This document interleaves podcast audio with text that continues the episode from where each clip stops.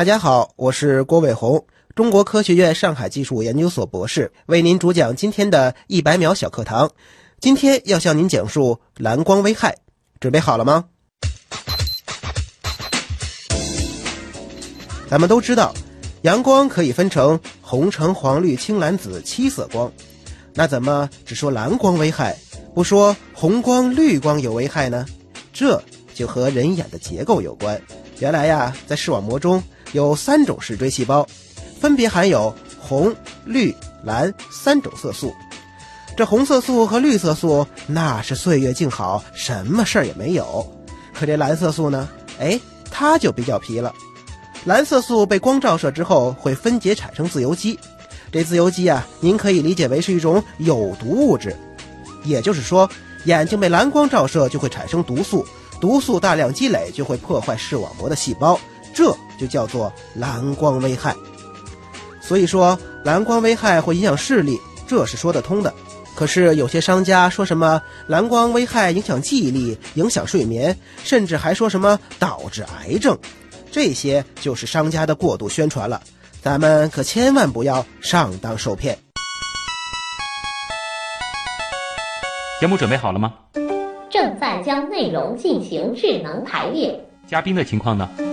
正在为您检索嘉宾的特殊喜好。不用那么详细吧？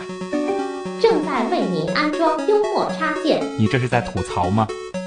正在为您更换全部文字素材。正在删除您的幽默基因，已将节目专业程度调低到百分之三十五。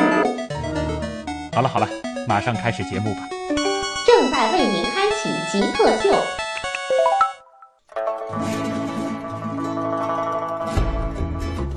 用专业之魂铸造匠人精神，欢迎来到由上海人民广播电台科学家族工作室和第一财经广播频率联合呈现的极客秀。各位好，我是曾经边播新闻边做科普的旭东。大家好，我是边说相声边做科研的郭伟红。这里一定要明确一下，郭伟红的这个说相声是什么概念啊？是你平时说话风格上比较像相声呢，还是说是在这个比如说同事圈子里边你会说些相声逗他们开心呢？呃，当然这也会有了，但其实呢，就是大家可能看不出来，我实际上是一个呃专业的相声演员，是在相声圈里面有师承的，拜过师，正经学过这一块的。所以你是会在舞台上表演，对对对，而且会参加一些商演的。是的，是的，嗯，哇。呃，介绍一下郭伟红啊。郭伟红现在呢是中国商飞上海飞机设计研究院试验验证中心舱室人机环境与照明技术实验室的这个工程师。前面其实也说了，他呢是这个中科院上海技术物理研究所的博士啊，对，同时又是一个专业的相声演员啊。今天这期极客秀有意思了，我们先进入极速考场来认识一下郭伟红是怎样一个人。极速考场。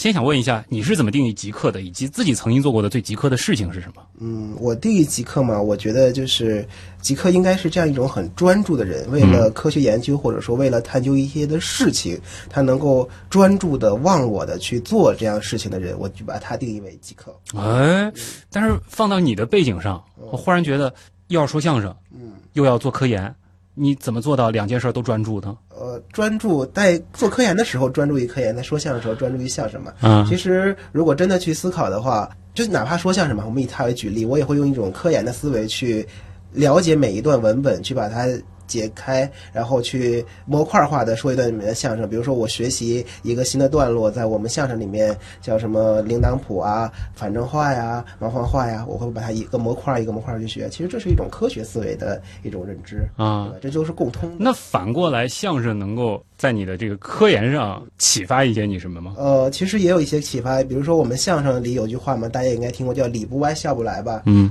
跳出我们的常理，从另外一个角度去观察事情。其实我觉得科研里面更需要这种精神，因为你如果都是在常理的话，嗯我们不可能有任何新的科研发现。哎，往往是要从一个新的角度去认知、去去思考，你有新的发现。所以我觉得这种思维真的是互相补充。很强，这一点我觉得能算是你做过的最极客的事情了。在我认识的科研工作者当中，起码你应该是相声说的最好的。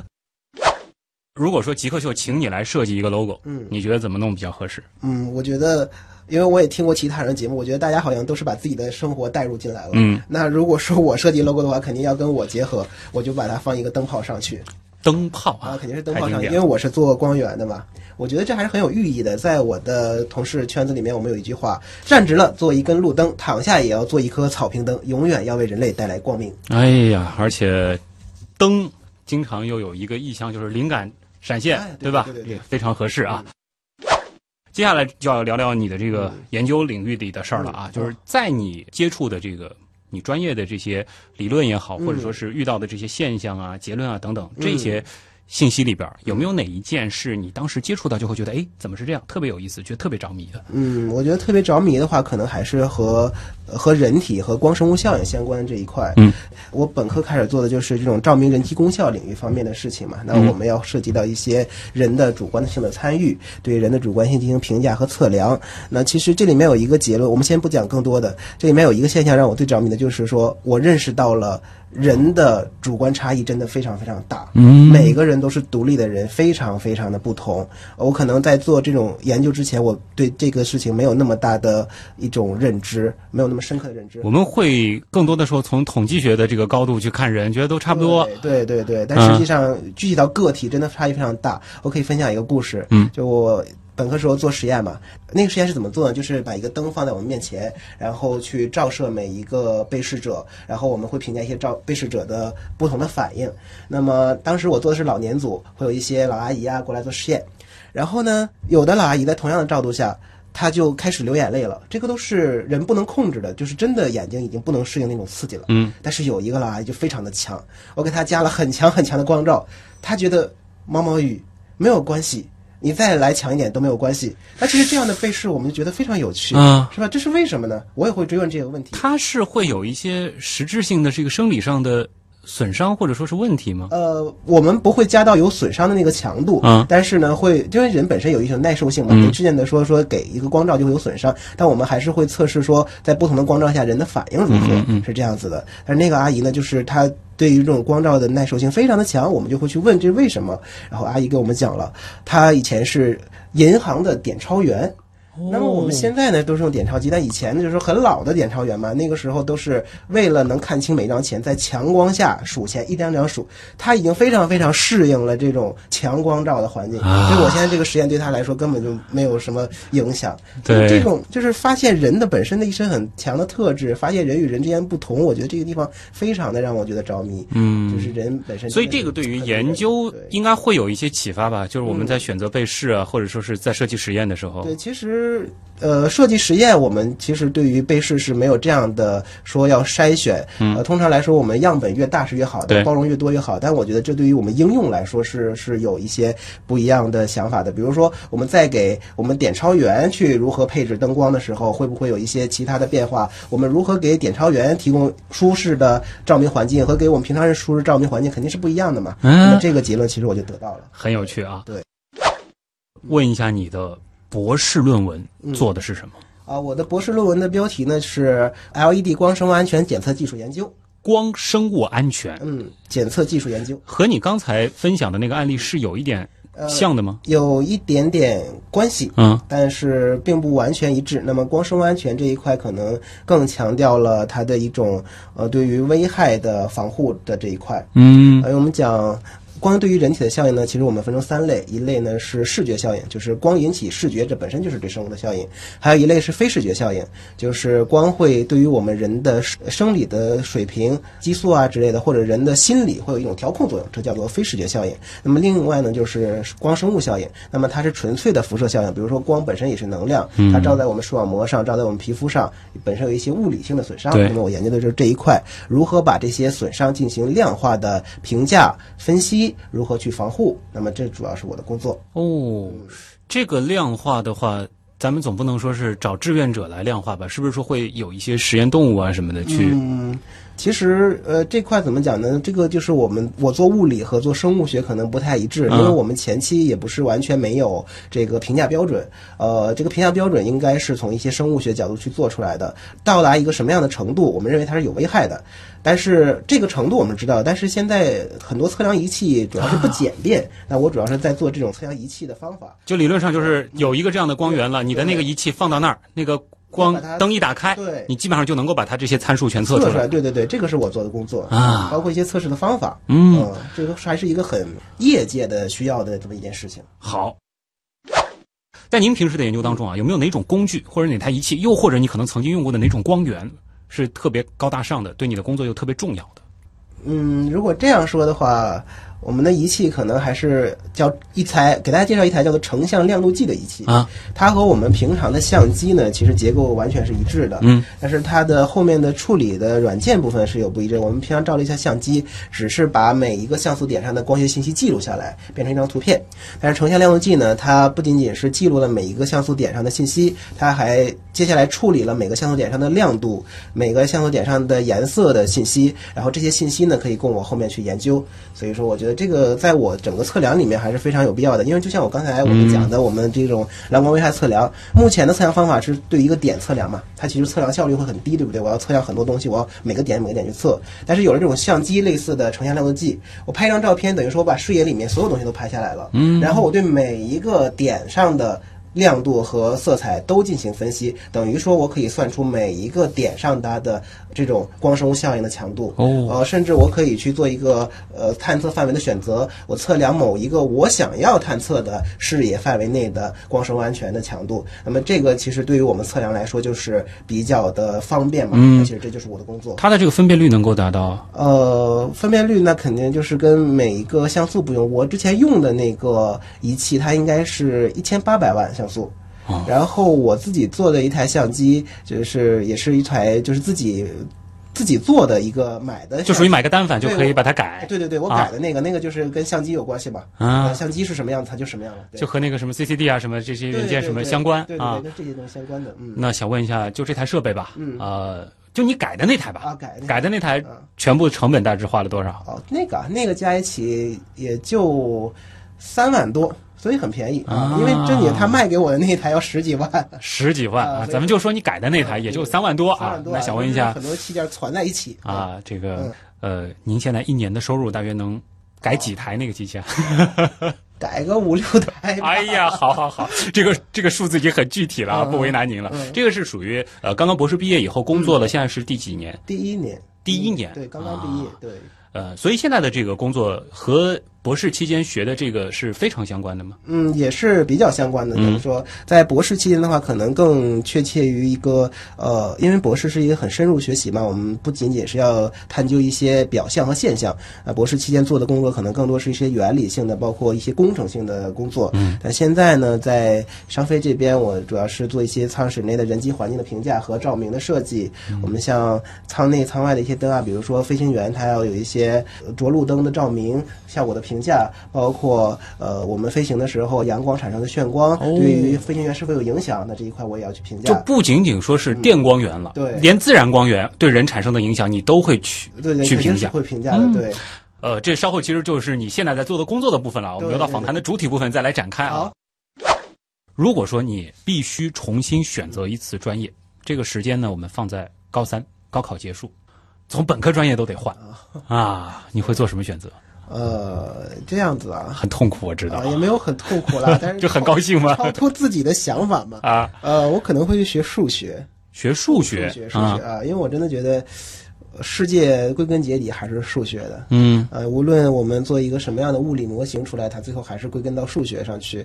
怎么讲？就做科学研究嘛，你不是基于现有的理论去解释现有的东西，那么这个其实范围非常窄。其实我们是要对世界做出更多的预测和判断。嗯那么只好用一些数学工具去把它带入模型，我们才能去推导更多的未知的边界。所以我会去学数学。那数学好难学，所以所以这个是一个考虑的方向啊。好，那如果是学了数学，还会继续学相声吗？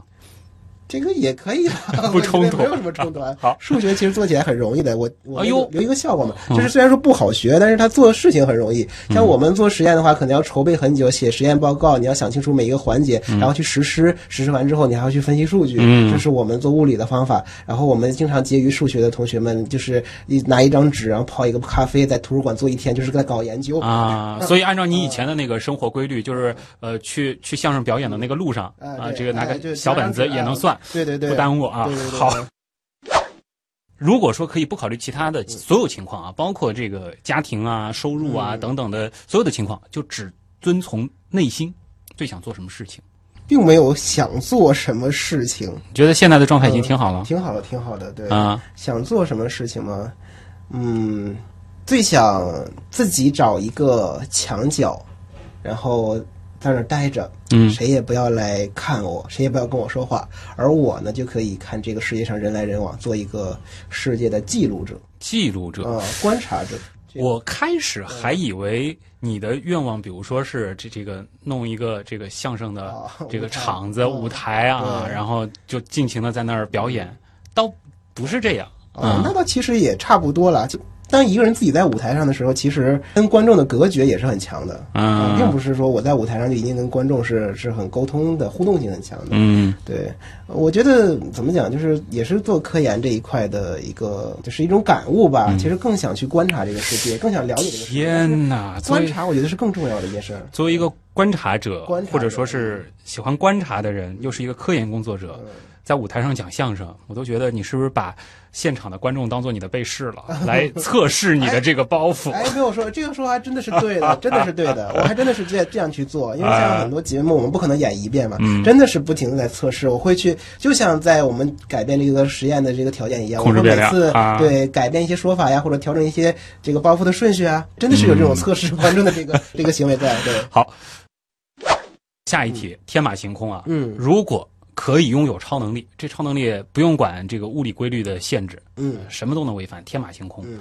你最想什么样的技能，或者说可以实现一个什么样的愿望？啊，这个我这个我想过，我还是特别想到火星上或者到木星上去看一下啊但是不是看火星和木星，我要去看他们的卫星，嗯因为火星嘛有两个卫星，木星的卫星更多，就完全没有办法想象，天上有两个月亮，啊还有十个月亮一起在照，还都那么大的月亮，那个火星的月亮小了点儿。火星确实小了点儿，对，但也还比地球上还还是好一点的，啊对吧？都这种感觉，我觉得除了在一些画里面也能想到，你真嗯的完全没有办法去想象。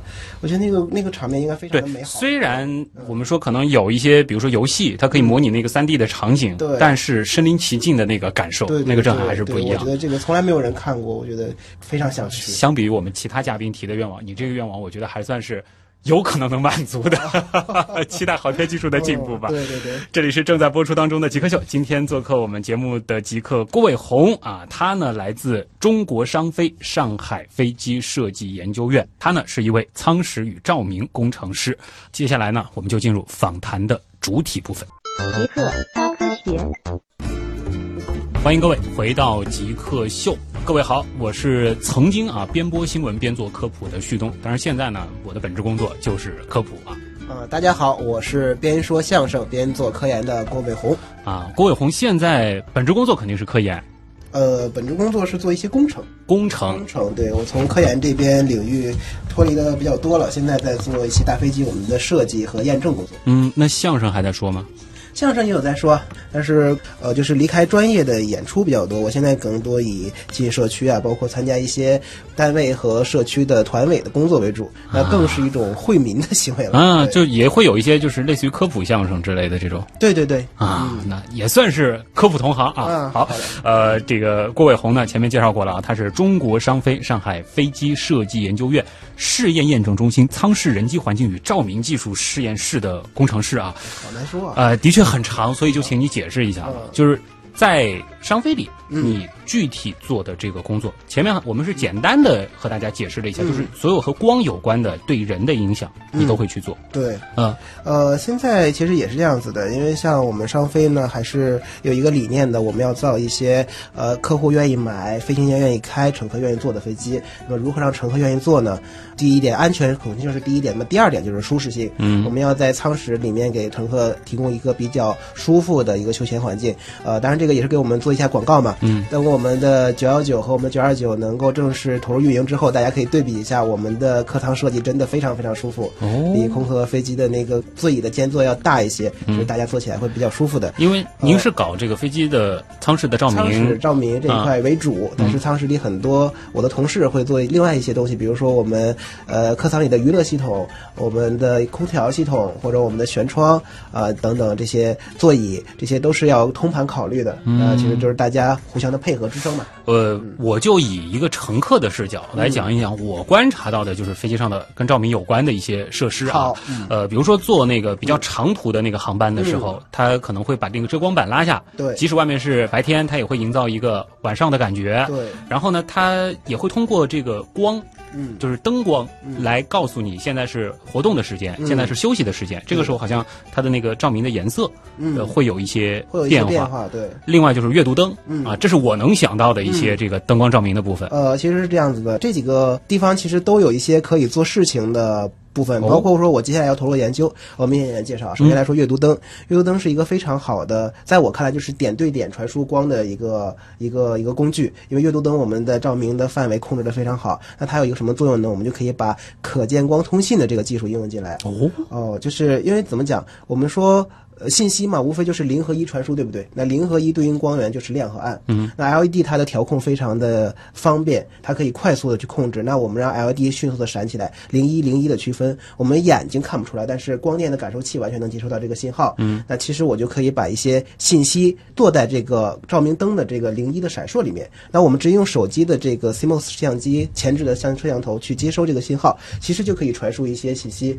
当然，我的同学已经做出了很好的样机，我们可以用这种可见光通信去传输电影啊，包括做一些新闻啊。那其实这样可以解决到我们一个舱内的 WiFi 的一个问题，因为 WiFi 是一个扩展性的，它毕竟对我们的航电系统，就是我们控制系统还有影响啊但这种可见光通信完全对于外界没有影响，对不对？你指的是人与人之间不会有干扰的，对。你指的是就类似这样的技术，如果应用的话，开了阅读灯，对我就能够相当于开了一个一对一的呃小 WiFi。对对对，然后我们直接可以用那个去快速的接收一些信息，接收电影啊什么的都可以。是用手机摄像机来接收吗？还是这样子的，对，只要你那个摄像头你不要拿手把它挡住，你能接收到光，其实就是接收了信息。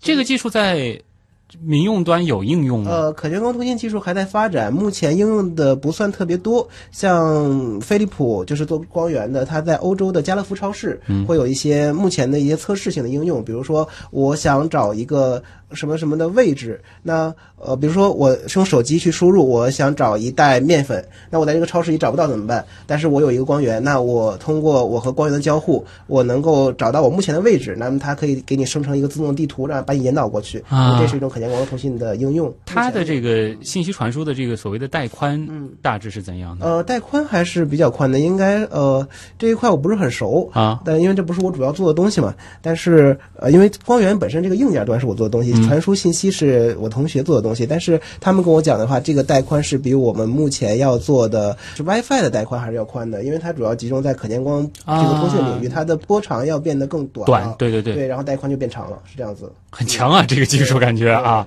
就这一块啊，然后这是阅读灯这一块嘛。然后刚才您还讲到了我们这种就是不同的环境下它的光源会变化，对不对？呃，我们现在也在做情景照明的一个测试。嗯，呃，我们专业上来说就是暖白和冷白的区别，之前是色温的区别，它都还是白光。那接下来的话，我们会加入一些 RGB 的这种彩色的光源进去。那以后可能会有更多的模式，比如说起飞的时候一种模式，降落一种模式，然后用餐的时候一种模式，甚至于如果我们觉得很开心的话，我可以在舱内提供一些娱乐模式，我们把它变成一个大 party 都没有关系。啊，真的是可以这样去做的，我技术上是能做到的，但是这一点是没问题的，现在在验证。但是从我的角度来说，我觉得什么是有问题的呢？呃，虽然说我们硬件上，呃，我们号称能做到一一千六百万种灯光变化，这是没问题的，但是我们究竟要把它变成什么？到底什么才是乘客最需要的，才是最舒适的？那其实这个我觉得还是需要我们去做很多的一些测试的工作，建立一些数据库，然后通过数据库与乘客本身的对比，通过一些与航班的对比，然后我们才能确定出一些最优的模式。嗯因为肯定，比如说，呃，从一个北方从西安飞到长春，和从南方从上海飞到广州，它照明模式一定是不一样的。我觉得这个还是需要去去收集数据、去整理、去研究。照明模式，你是说考虑到上海和广州的这个纬度的差异，包括这个日出日落时间等等，对对对，包括说乘客的需要，我觉得不同地方的人对于这种照明的需求是不一样的。啊，就有的人喜欢可能暖的光，有的人喜欢冷的啊。对对对，我觉得一个地域是有差异的。这个我们之前读研究文献也是有这种这种这种体会的。对，嗯包括我们刚才说过嘛，人和人的主观差异还是很大的。对，因为我是想到了，就是以一个乘客的这个视角出发，嗯。我可能能想到一个挺有意义的工作，就是能不能通过飞机上的这个灯光，嗯。来帮助我们更好的调整所谓的时差，尤其是在岳阳啊或者是跨州的这种航行当中嗯。其实是应该是可以的，因为光对于我们这种非生物效应还是蛮强的。光本身就是一个调节人的生理节律的一个非常重要的因素，所以我觉得是可以的。但是怎么讲呢？这个就是看我们对光的认识。嗯，呃，它是一个很重要的因素，但这不是一个决定性的因素。我们永远不能说说光照了一下你就把时差调过去，这也做不到。所以说，应该是可以帮助大家去辅助，去帮助您去调节。嗯但是呢。呃，但你实实在在这个要比平时晚睡五个小时，这事儿也是不可避免的。对对对，还是不能避免。啊嗯，就是稍微可能能够辅助一下，呃，就类似现在用的一些技。术上是可以的，只要我们想要做这件事情，这件事情完全是没有问题的。嗯要这样去说。嗯，这个是舱内的照明这一块包括刚才您讲的还是不完全，还有很重要的一点就是应急照明。哦，这一块有什么讲究吗？呃，目前来说，我因为我参加工作也才半年多，我目前还没有什么说更多想要拓展技术上的。刚好我来了半年，我就做了相关的试验。我们要做一些逃生的试验，就是、呃、还真的是请了志愿者，然后从飞机上沿着那个滑梯逃生滑梯跳下去，还是很不容易的。呃，就是要测试嘛，这个一定是要保证我们，比如说有烟的环境是什么样的，无烟的环境是什么样的，能不能让我们真正顺着这个光就逃出来，呃能不能实现在九十秒钟之内把所有的人都撤下来，这个才是安全的一个要求。所以说，这个只是做一些实验吧，等于说这是我们前面说那些可能是更和我们。舱里面舒适舒服有关系，但这个就是安全性了。安全性的话，就是一些底线的东西，只要我们满足底线嘛，这个肯定是最最基本的要求。会有一些论证吗？比如说，在这个紧张的，或者说是有浓烟等等的这个环境当中，什么样的光线对于撤离会更有利一些？呃，这个目前好像还没有更多的要求。我们现在怎么讲？从我们做工程或者说执行这个实验的角度来说，更多是依据一些国家和航空标准的里面的规定。我们首先要满足那个规定，然后再去拓展这些更多的研究。满足能量，能它有很多具体的合规啊呃，对，亮度是什么样子的，然后在某些具体的地方要达到什么样的照度，它的颜色是什么样子的，包括我们讲啊，就是像我们讲那个 exist 那个 e 的那个字母，嗯。为了让每个人看清楚怎么样，它要满足我们的一个市场角，嗯它要满足我们的一个市场角。比如说两个 e 的那个横线中间的那个差距，它其实是整个字的五分之一。啊那这个是要满足所有人都看到的。但同样的，在我们汉字里面也会有这样一些角度的变化，它的字体都不是说我们随随便便放一个字体上去就可以的，其实讲究会在这些地方。对这个，我相信其实不需要现在的工程师再去论证什么更好了，嗯对对因为整个的这个民航呃，到现在已经发展了那么多年了，对有大量的经验，完整的，对，嗯，所以按照这个规则来。对，因为这是底线嘛。对嗯好，呃，这个是跟乘客相关的一些光源，对跟驾驶员的这个呢，呃，跟驾驶员相关的也是很重要的。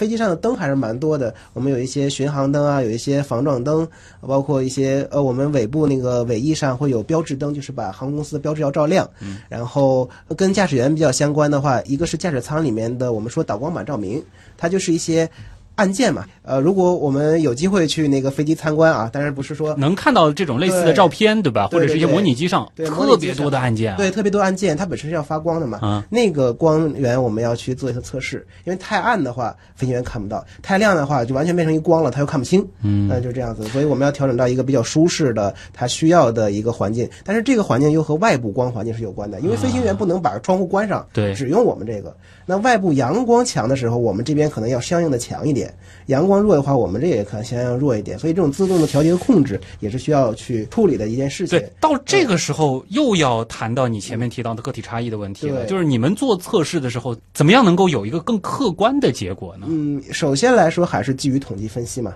肯定是基于大量的被试、大量的数据统计分析。我们首先要建立一个是基础的人群里面的一个标准。那么就是呃，因为很多我们知道嘛，这种就是一种那个倒中型的分布、正态分布嘛。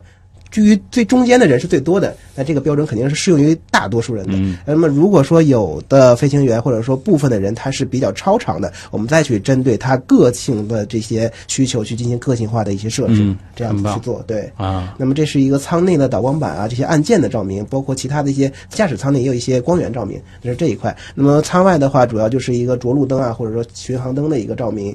呃，这一块呢，要保证飞行员能够在呃他着陆的时候能够看清路面，能够看清它的跑道，这些呃主要是也是一些合规性的，因为这些东西就没有什么太多的我需要去提高的东西了，还是要合乎规定。这两年就是汽车的这个嗯照明，嗯尤其是这个我们说大灯的嗯，这个迭代很快。对，呃，以前就是一个就傻乎乎的直冲前的这个灯，嗯现在好像很多的会根据你的这个速度啊角，度了，它会自己智能的去调整角度。对对对对在民航飞机这一块儿，照明系统嗯。它也在迭代吗？呃，也在迭代，但目前可能没有迭代这么快，啊。因为因为我们也没有那么，就是它只是起飞着陆阶段，又不像汽车一直在跑在路上，对吧？是是我们只是照明前面的路就好了，也没有什么转弯这一块。嗯，对这还是看场景啊。嗯，还是看场景，对。嗯，另外就是在民航里边，可能很多的这个技术的升级，它要论证的这个过程会更漫长。这个还是很漫长的。对，因为我们说一个设施嘛，也不是基本的要求要符合，它其实涉及到很多很复杂的关联，比如说与嗯电力系统的交联啊，与控制系统的交联，都是都要通盘考虑的。前半部分呢，主要是聊了很多这个跟你现在的工作相关的事情啊，嗯，包括。哎，现在这个我们说商飞的这个工程师啊，嗯这个尤其跟照明这一块相关的，嗯我们会关注哪些的点？嗯接下来呢，可能更多的就想问问郭伟红自己的一些比较独特的经历了啊，所谓艺术人生的部分啊，极客秀好像很少会有这样子的一个部分，尤其是仿的就是一个科研出身的人，嗯，当时是一个什么样的契机，会想到去学相声？怎么讲呢？也是给生活的一个调剂吧。嗯实话实说，可能我觉得我的同学们会更理解，真的还有的时候蛮枯燥的，而且科研，呃，大家应该能想到，它不是一个说投入产出一定是成正比的，不是说我每天贪黑起早去做实验，每天在实验室里待十二个小时，我就一定有什么成果，嗯这还不是这样讲。所以其实心理压力还挺大的。那么给自己找一个生活里的爱好，给自己找一个。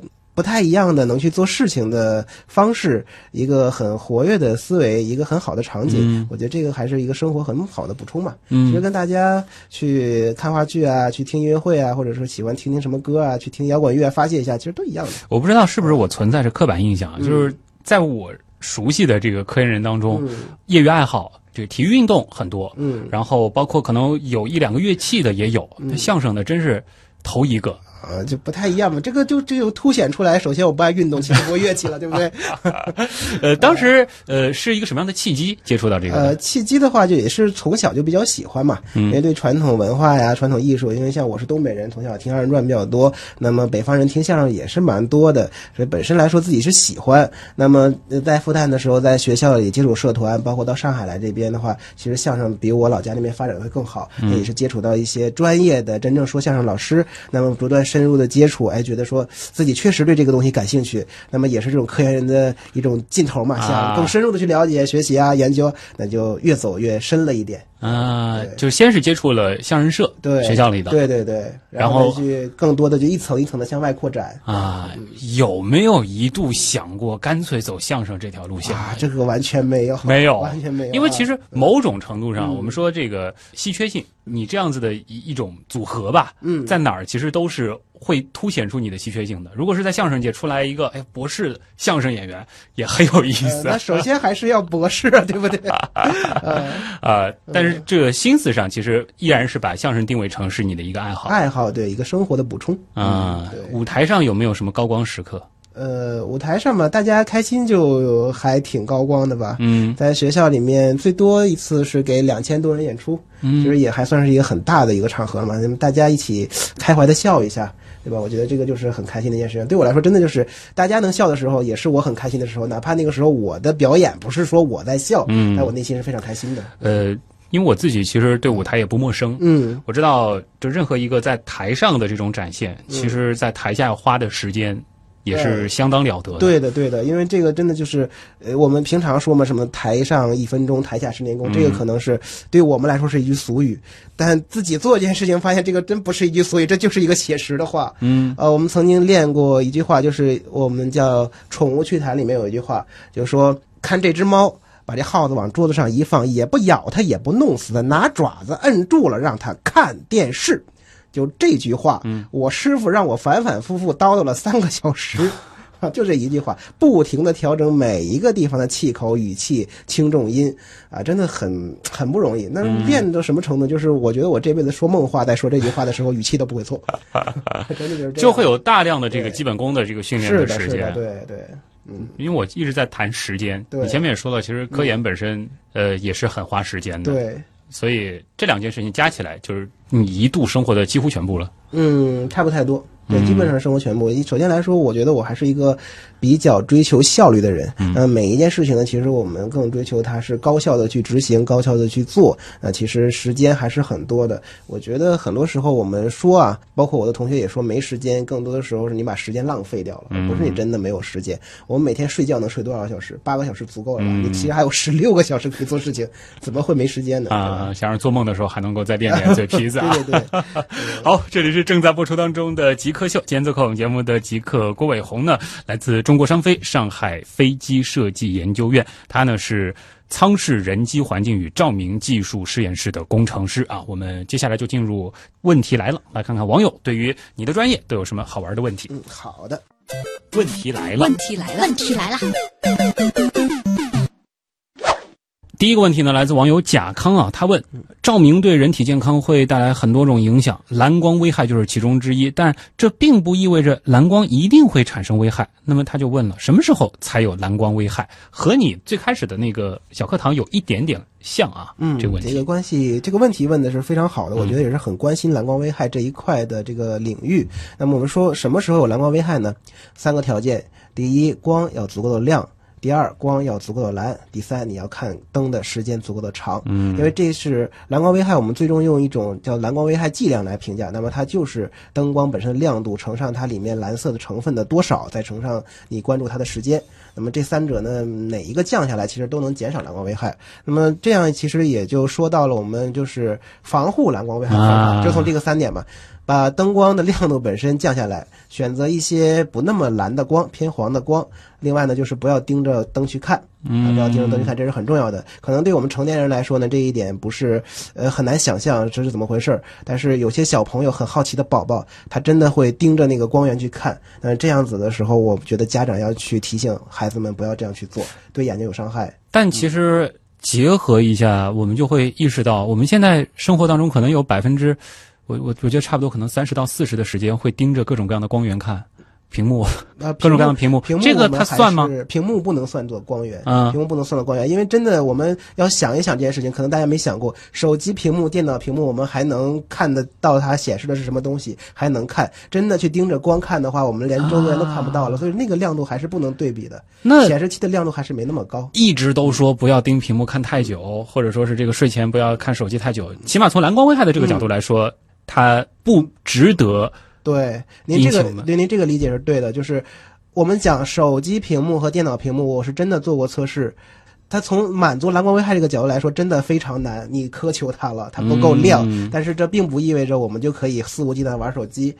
蓝光危害是没有了，但是手机的亮度，比如说手机啊，它亮度本身对人眼会有刺激，或者说我们在一个黑暗情况下看一个亮的屏幕，那这种亮度对比度是引起视疲劳的一个非常重要的因素。对，它还会引起眼睛其他问题。所以说，不是说没有蓝光危害了就可以肆无忌惮看了，对，不是这个道理。对对，但是我们讨论蓝光危害的时候，这事儿不能简单的去赖手机对对对，不能这样瞎说的。对，嗯。爱达 MM 他就问了，防蓝光眼镜有没有用呢？这个这个事儿呢，特别的复杂的逻辑，咱们得一点点说。蓝光眼镜呢，我也是亲自测过的。首先来说，防蓝光眼镜有没有用呢？好的是有用的，这是品质问题啊。但是有的人浑水摸鱼，它的本身是残次品，那没有用，那是另一件事。真正做得好的防蓝光眼镜，它是有用的，它能削弱蓝光。但问题是，本身这个手机屏幕就没蓝光。我还为什么要去削弱它呢？所以这个就是有矛盾。我又不可能说是戴着这个蓝光眼镜去盯着那些真的光源。哎，对对对，又不是这样去做啊。当然也有，比如说我们什么体育场道明的检修人员啊，这些特种人员啊，呃，我们操作手册里都有写过，就是一定要戴着墨镜啊或者特制眼镜去操作。那这种人员是需要的。我们平常真的生活里面其实很难这样去接触到。嗯，所以说它本身功能上它是有用的，但实用性上呢，其实没有那么强。这个逻辑就说的非常清楚了啊。尼采尼商啊，他问：经常有各种美容仪宣称自己有红外光可以怎样啊？紫外光又可以怎样？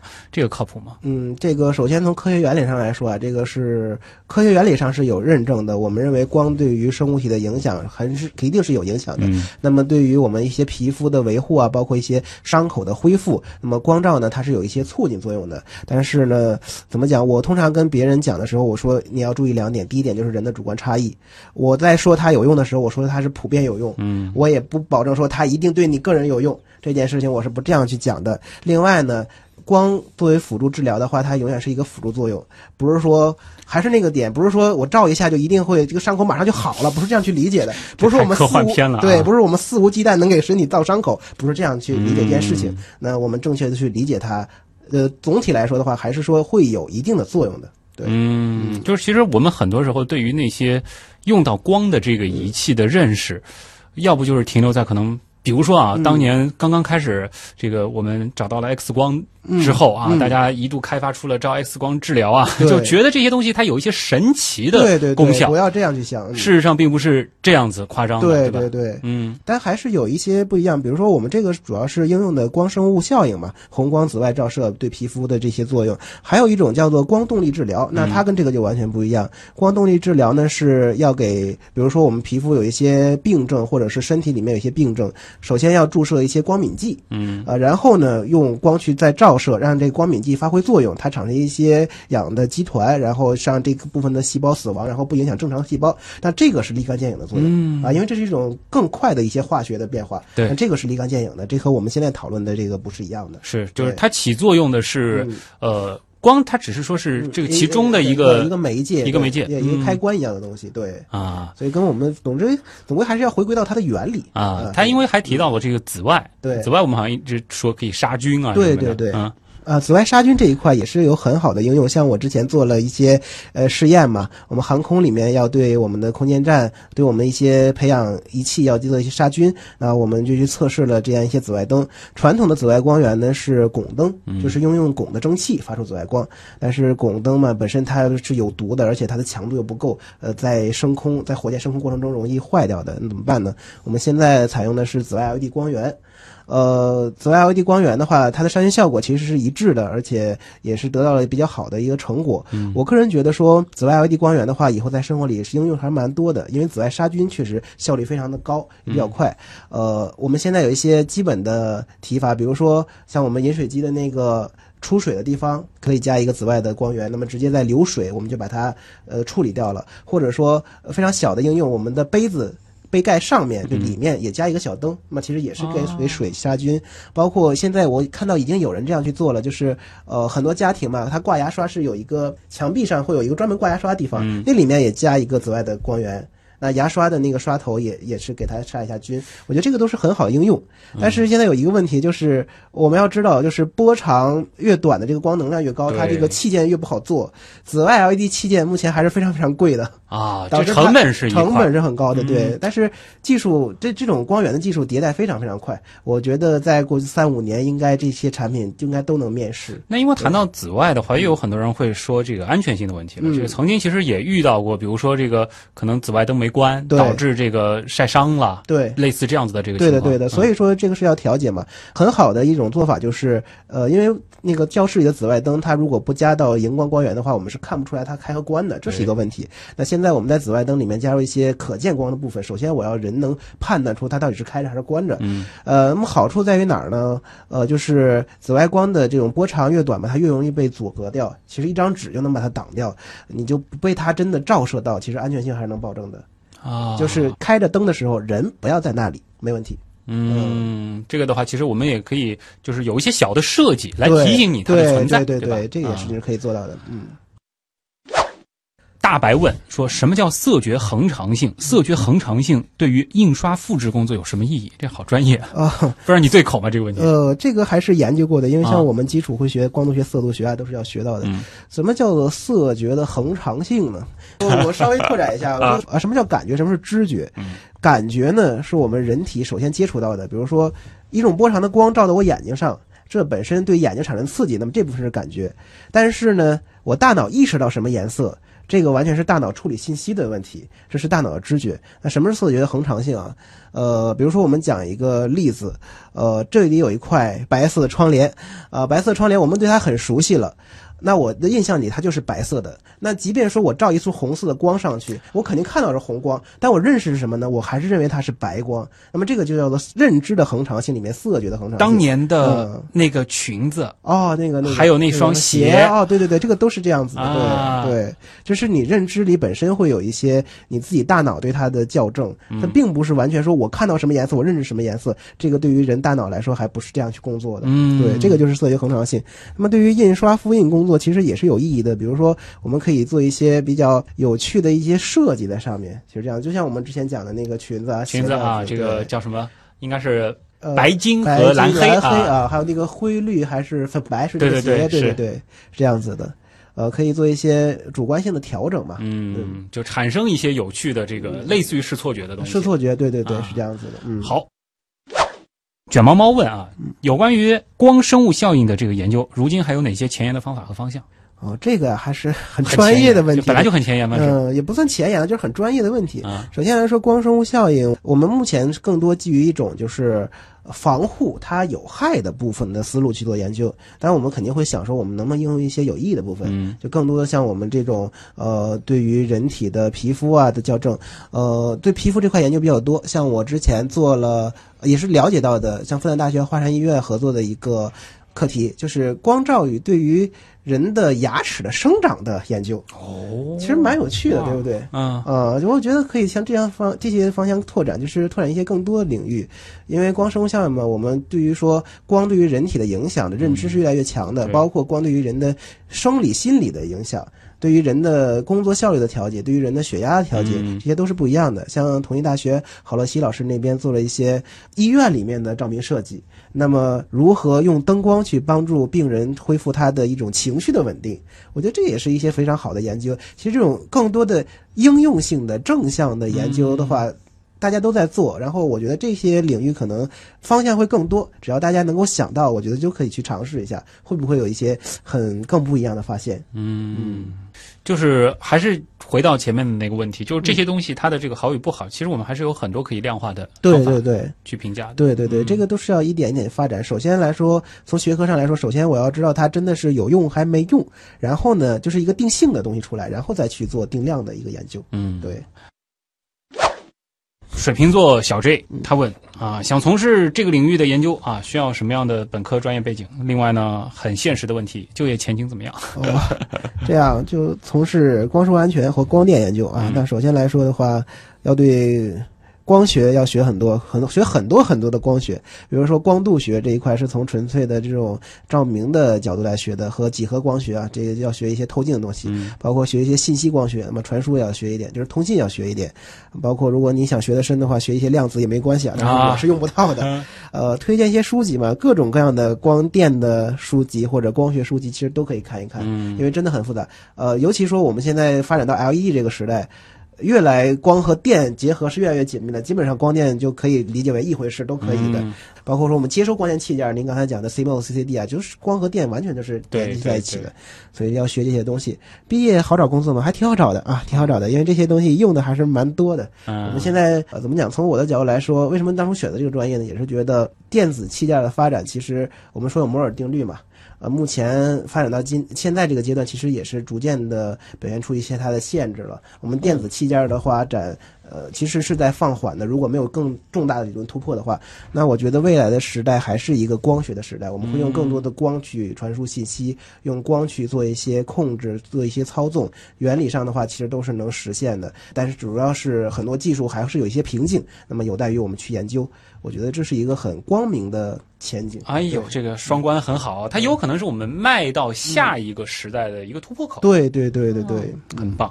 好的，那今天呢也再次感谢啊郭伟红啊，这个是当之无愧的我认识的科研工作者当中最会说相声的人啊，做客极客秀。整期节目这个听下来是语感啊各方面感觉也非常的这个爽啊，非常感谢你的这个到来。普通人有没有机会是听到你的相声呢？还是可以的。啊到我们张江镇社区这边来，啊呃，多住在我身边啊，说不定就能看到我的相声。你是现在在张江，在张江啊，在啊张江镇这边，就也会有一些这个免费的演出啊？呃，会有免费演出，就也是张江，等于说怎么说，还是爱好嘛，爱好就是啊要跟大家分享，对不对？我们一些青年人啊，一起在互相的做一些演出啊，或者一些交流的活动上，嗯呃，偶尔还是能看到我给大家表演一段啊，好好好，大家可以到现场去这个吁。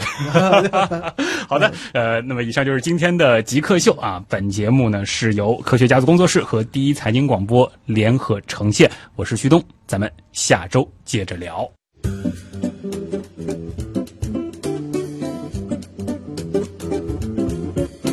大家好，我是知识分享人郭伟红。我为大家推荐的科普书籍是《中国少年儿童百科全书》。如果让我来推荐一本科普书籍的话，我想推荐的就是浙江教育出版社出版的《中国少年儿童百科全书》。这本书是一九九一年出版了第一版啊，和我是同龄人，目前已经出版了几百万册。我想很多和我一样长大的小朋友家里应该都有这样一本书。我推荐这本书是出自我自己的一个学习启蒙的经历。我还记得在我小时候，每天都喜欢把这本书翻起来看一看。那个时候喜欢看什么星座呀、数学呀、动物啊，啊，男孩子们还喜欢看什么武器啊啊这些篇章。我记得那个时候我把这些书都翻得很黑啊，那个书籍啊都坏掉了。那么这些知识呢，其实在很大程度上拓展了我的眼界，让我能够了解到很多元的知识点。我能够感受到一些理科的知识，直到高中，乃至于很多文科相关的内容呢，到大学的时候，我再遇见，我再回想起来，哎，这个是我小时候读过的什么什么。那么这样理解起来呢，其实是更容易的，会有一种重逢旧相识的这样一种开心的感觉。呃，另外呢，推荐这本书也是基于我自己做科普的感受。我觉得我们现在的社会生活节奏很快，信息爆炸，很多时候我们做科普也是在讲一些零碎的知识点，也是在做一些速食文化。就像有一次我去听一场生物学的讲座，那么有小朋友提问，基因里面的 G 有什么作用？我想他当时是这么问的，这是一个很怪的问题。我觉得他其实在问 ATGC 这四种碱基，那么他其实可以问说碱基有什么作用，或者说为什么会有四种碱基，这都是一种正确的问题。当然，我不是说不鼓励小朋友提问，但是小朋友问出来说基因里面的 G 有什么作用，那我猜他就只是在某个场合了解了这个概念，而完全不理解背后的机理。那么我就会反思说，这样的科普真的是有效的吗？呃，所以呢，也可能因为我是博士，接受学术训练的原因，在传达一个知识点的同时，我更想让公众去学习到科学的思考的方法，有一些基本的科学素养。那么，如果说我们具备这样素养的话，那很多看起来其实很无聊的谣言也就没有了生存的环境。所以呢，我推荐《中国少年儿童百科全书》这本书，也是希望小朋友能够多了解这个世界，同时在这本书里能够看到一个学科的体系，对某一个领域有一些基本的认知。我觉得这对于个人成长和提高全社会的科学素养都是有益的。